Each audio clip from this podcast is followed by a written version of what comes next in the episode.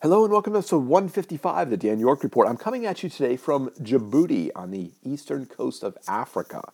In fact, I'm actually coming at you from Djibouti, Djibouti, because I'm in the city of Djibouti inside the country of Djibouti. Kind of like New York, New York, only on a larger, well, country scale anyway.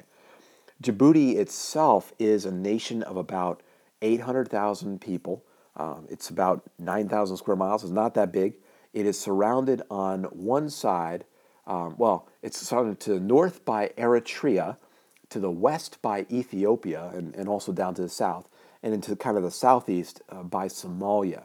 If you think of Africa, on the eastern side, there's this little piece that juts out called the Horn of Africa. And it's kind of where Africa meets up with the Arabian Peninsula, Saudi Arabia, Yemen, Oman, all those things over there. And if you think about, or if you look at a map and where those are, on the left side of the Arabian Peninsula, the east side, the right side of Africa, there is the um, Red Sea, which starts up at the Suez Canal and Egypt, and then comes down along, um, well, down there, the Red Sea. Where it ends is the country of Eritrea on the African side, and Djibouti is right there. That's where the Red Sea ends, and the Gulf of Aden and the Indian Ocean begin. Now, so right across the Gulf of Aden from Djibouti would be Yemen, if you could actually see it, which I can't, but that's, that's what's over there. So it's right here in the midst of these connections of these different oceans, these major shipping lanes, these major shipping ports. And so, of course, a major part of what happens in Djibouti is shipping. There is, you know, huge amounts of, of container shipping, of shipping uh, boats that are coming through here, people stopping um, for rest or for transit, refueling, all those things. Uh, I've read that it's apparently, I mean, it's the major port for uh, products coming out of Ethiopia. See the huge amount of traffic coming in from inner Africa, coming into Djibouti. People have said that Djibouti was set up in many ways as a, a kind of neutral port, a neutral space to try to play the role of, like, say, a Switzerland in Europe as far as being a neutral broker between things and parties and people.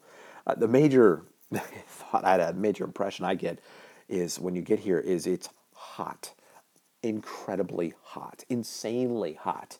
Uh, you know, it's uh, today it was supposedly I guess around 97 degrees, um, the which whatever that is, high 30s in uh, in Celsius. But because of also the intense humidity, the actual heat index makes it feel significantly um, hotter, like maybe 105, like around 40 C.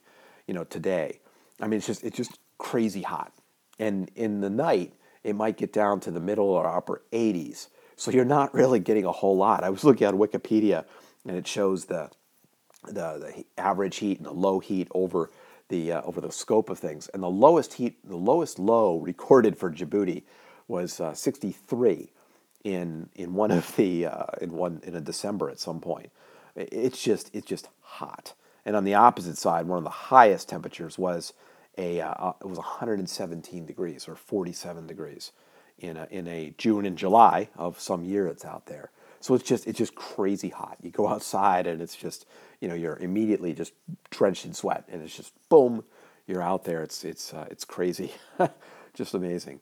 But uh, but that's that's Djibouti. It's it's it's like that. When you look at the stats and the things, it says uh, one of the things I was reading said that about 0.1 percent of the land is actually arable, could be actually used for farming and such. The rest is, uh, is desert and, and, and just dry. You could see that flying in. It was just this view of sand and, and just the, the look of sand and everything else that's there.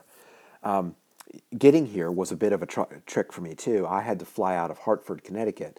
I actually flew a little bit west to Toronto, Canada.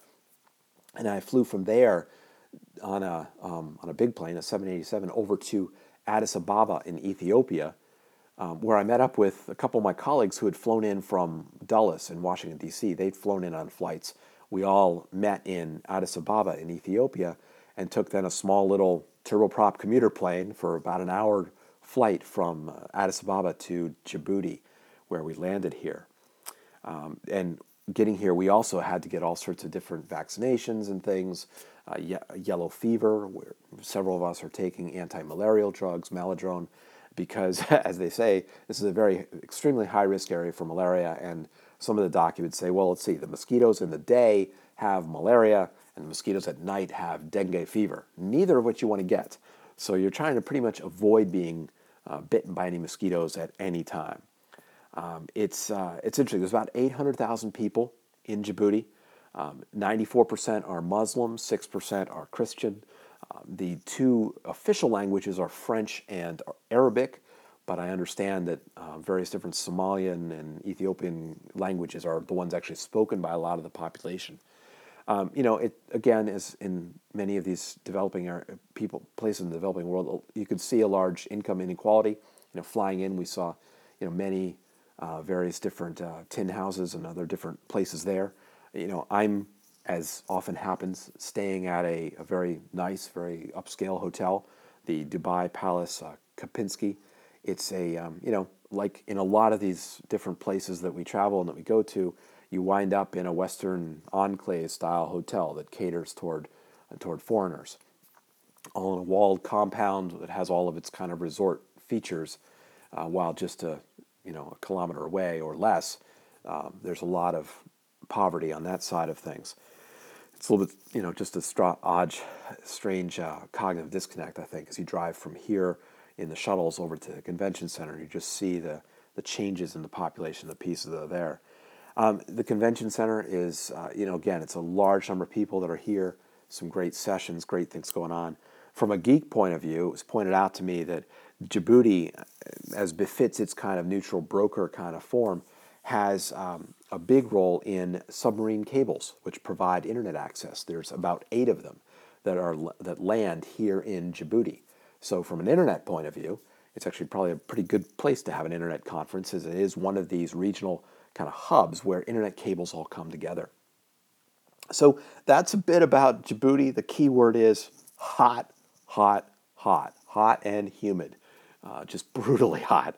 You know, it's it's amazing. Just uh, you think of I've been to many places, but I have never been to a place that is as incredibly hot as this place is right here. It's amazing.